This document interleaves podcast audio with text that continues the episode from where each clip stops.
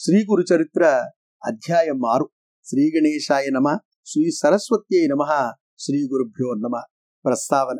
సూక్ష్మరూపి అయిన జీవుడు మాతృగర్భంలో ప్రవేశించి తల్లి శరీరం చేత సంపాదించబడిన అన్నరసంతో తన దేహం నిర్మిస్తాడు. తర్వాత దానిని కేంద్రంగా తీసుకుని తన జీవనాన్ని సాగిస్తాడు. అలానే కేవలం చైతన్య స్వరూపుడైన పురుషుడు ప్రకృతి సహాయంతో ఈ సృష్టి రచన చేస్తాడు. అలా ఏర్పడిన మానవ దేహంలోని కొన్ని కీలక స్థానాలలో ప్రాణశక్తి ప్రత్యేకంగా కేంద్రీకృతమై ఉన్నట్లే ఈ భూమి మీద కూడా కొన్ని క్షేత్రాలు ప్రత్యేకమైన ఆధ్యాత్మిక శక్తి కేంద్రాలుగా ఏర్పడతాయి. వాటినే పుణ్యక్షేత్రాలంటాం. ఆయా శరీర కేంద్రాలలో రక్త కణాల ద్వారా శరీరగత ధాతువులన్నీ వాటి మాలిన్యాన్ని పరిత్యజించి పవిత్రమైనట్లు భూమి మీద మానవాళి కూడా ఆ క్షేత్రాలను దర్శించి పవిత్రులవుతారు. నిరంతరం ఇట్టి క్రియ జరగడం వలన శరీరగత కేంద్రాలు కాలగతిని అనుసరించి మిగిలిన శరీరం అంతటిలాగే శిథిలమవుతూ ప్రాణశక్తి చేత మరల మరలా పునరుజ్జీవనం చేయబడుతుంటాయి. అలానే అసంఖ్యాకులైన మానవులను ఆధ్యాత్మికంగా పరిశుద్ధం చేసే పుణ్యక్షేత్రాలు కూడా కాలగతిలో మరణమవుతాయి అప్పుడు సిద్ధపురుషులు వాటిని దర్శించి పునరుజ్జీవనం చేస్తా తీర్థ కుర్వంతి తీర్థాన్ని తీర్థత్వాన్ని పునఃప్రతిష్ఠిస్తారు అని శాస్త్రాలు చెబుతాయి. అలానే శ్రీపాద స్వామి చేత పవిత్రం చేయబడిన ఒక క్షేత్రం గురించి ఈ అధ్యాయం చెబుతుంది. అటువంటి క్షేత్రం దర్శించినప్పుడు దానిని పునరుద్ధరించిన శ్రీపాదస్వామి యొక్క లీలను ఆ క్షేత్ర వాసాన్ని స్మరించాలి. అటువంటి అవతార పురుషులు ఈ క్షేత్రంలో కొద్ది కాలం ఉన్నా అటు తర్వాత సూక్ష్మ రూపంలో వారెల్లప్పుడూ అక్కడ ఉంటారని గుర్తుంచుకోవాలి.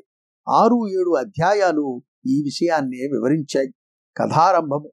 నామధారకుడు ఇలా అన్నాడు. కాశీ బదరి కేదారం వంటి క్షేత్రాలు ప్రసిద్ధమైనందువలన శ్రీపాదస్వామి అక్కడకు వెళ్ళారు కాని వారు గోకర్ణానికి వచ్చారని మీరు చెప్పారు. ఆ క్షేత్ర ప్రాధాన్యత వివరించగోరుతున్నాను. దానికి సిద్ధుడిలా చెప్పారు. పూర్వం రావణాసురుని తల్లి కైకసి కైలాసాన్ని పొందగోరి నిత్యము మట్టితో చేసిన శివలింగాన్ని పూజిస్తుండేది. బలగర్వితుడైన రావణుడు అది చూచి శంకరునితో కూడా కైలాస పర్వతాన్ని తెచ్చి తన తల్లికి సమర్పించాలనుకున్నాడు. అతడు అక్కడకు వెళ్ళి తన శక్తినంతా ప్రయోగించి ఆ పర్వతాన్ని నెత్తికెత్తుకున్నాడు.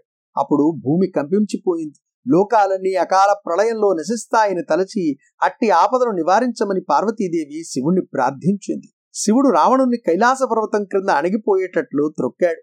అప్పుడు రావణుడు ప్రాణాపాయంలో పడి దీనాది దీనంగా శంకరుని ధ్యానించాడు. కరుణాసముద్రుడైన కైలాసపతి అతని ధ్యానానికి ప్రసన్నుడై రావణుని లేవనెత్తాడు. అప్పుడు రావణుడు రాగయుక్తంగా సుస్వరంగా మధురగానం చేశాడు. మనోహరమైన అతని గానానికి ప్రీతి చెందిన శంకరుడు అతనిని వరం కోరుకోమన్నాడు. అప్పుడు ఆ రాక్షసరాజు దేవా బంగారంతో చేయబడిన నా లంకాపురం వంటిది ఇంకెవరికీ లభించేది కాదు. సాక్షాత్తు లక్ష్మీదేవియే నాకు దాసి చతుర్ముఖుడైన బ్రహ్మే నా జ్యోతిష్కుడు యమధర్మరాజు నా సేవకుడు సర్వదేవతలు నా పరిచారకులు. అటువంటి నాకు ఎక్కడా ఏది దుర్లభం కాదు. ఇప్పుడు నా తల్లి కోరిక ప్రకారం కైలాస పర్వతాన్ని తీసుకుపోదామని వచ్చాను. శంకరా నీవు వరం ఏదలుచుకుంటే నేను ఈ కైలాసాన్ని నీతో సహా లంకకు తీసుకుపోయేలా అనుగ్రహించు అని కోరాడు. అప్పుడు ఆ కైలాసపతి రావణ ఈ కైలాస పర్వతంతో ఏమి సాధిస్తావు? దానిని మించిన నా ఆత్మలింగం ప్రసాదిస్తాను. దీని వలన నీవు నా అంతటి వాడవవుతావు. నీ లంకానగరమే కైలాసమంతటి శ్రేష్టమవుతుంది అని అతనికి ఆత్మలింగం అనుగ్రహించాడు. దానిని తీసుకుని సంతోషంతో రావణుడు లంకకు బయలుదేరాడు. ఇదంతా చూసిన నారదుడు ఈ వృత్తాంతం బ్రహ్మకు విష్ణువుకు విన్నవించాడు. ఆ ముగ్గురు శివుని దగ్గరకు వెళ్ళి ఎంత పని చేశావు? రావణుడికి ఆత్మలింగం ఎందుకు ఇచ్చావు? సర్వ ప్రాణికోటికి కంటకప్రాయుడు లోక భయంకరుడు అయిన రావణుడు నీ అంతటి వాడు కావడం తగునా? అని వాపోయారు. అప్పుడు శంకరుడు అతని గానానికి పరవశించి ఆత్మలింగం ఇచ్చాను. వాడిప్పటికింకా లంకకు చేరి ఉండడు. ఉపాయం ఆలోచించు అని విష్ణువుతో చెప్పాడు. అది విని శ్రీహరి దుర్మార్గుని మోసంతోనే జయించి ఎలాగైనా ఆత్మలింగాన్ని చేజిక్కించుకోమని నారదుణ్ణి గణపతిని ప్రేరేపించాడు. అప్పుడు దేవర్షి అయిన నారదుడు మనోవేగంతో రావణుని వద్దకు పోయి రావణా ఎక్కడి నుండి వస్తున్నావు? ఎక్కడకు పోతున్నావు? అన్నాడు. రావణుడు శివుని ప్రసన్నం చేసుకుని ఆత్మలింగాన్ని పొంది లంకకు పోతున్నాను అని దానిని చూపాడు. రావణుణ్ణి మాటలతో ఏమార్చాలని నారదుడు రావణ పూర్వము ఒక భయంకరమైన జంతువు అడవి దున్నలను అన్నింటినీ చంపుతుండేది. త్రిమూర్తులు దానిని వేటాడి సంహరించి దాని కొమ్ములలో నుంచి తలా ఒక లింగము తీసుకున్నారు. ఆ లింగాలనే వారు తమ ఆత్మలింగాలుగా భావించారు. ఈ లింగం తత్సంబంధమైనదే కాబోలు. ఈ శివలింగం ఎంతో పవిత్రమైనది. సాక్షాత్తు శివసాహిత్యం ప్రసాదింపగలదు అని దాని ప్రభావం వివరించబోయాడు. రావణుడు మహర్షి దీని ప్రభావం వినడానికి నాకిప్పుడు తీరిక లేదు. తొందరగా వెళ్ళాలి అన్నాడు. ఆ దేవర్షి రావణ సంధ్యా సమయం దాటిపోతున్నదే నీవెలా వెడతావు అని అక్కడే కూర్చున్నాడు. ఇంతలో ఒక బ్రహ్మచారి వేషంలో గణపతి అక్కడికి వచ్చాడు. అతనిని చూసి రావణుడు నీవెవరు? ఎవరి పిల్లవాడవు? ఎక్కడికి పోతున్నావు? అని అడిగాడు.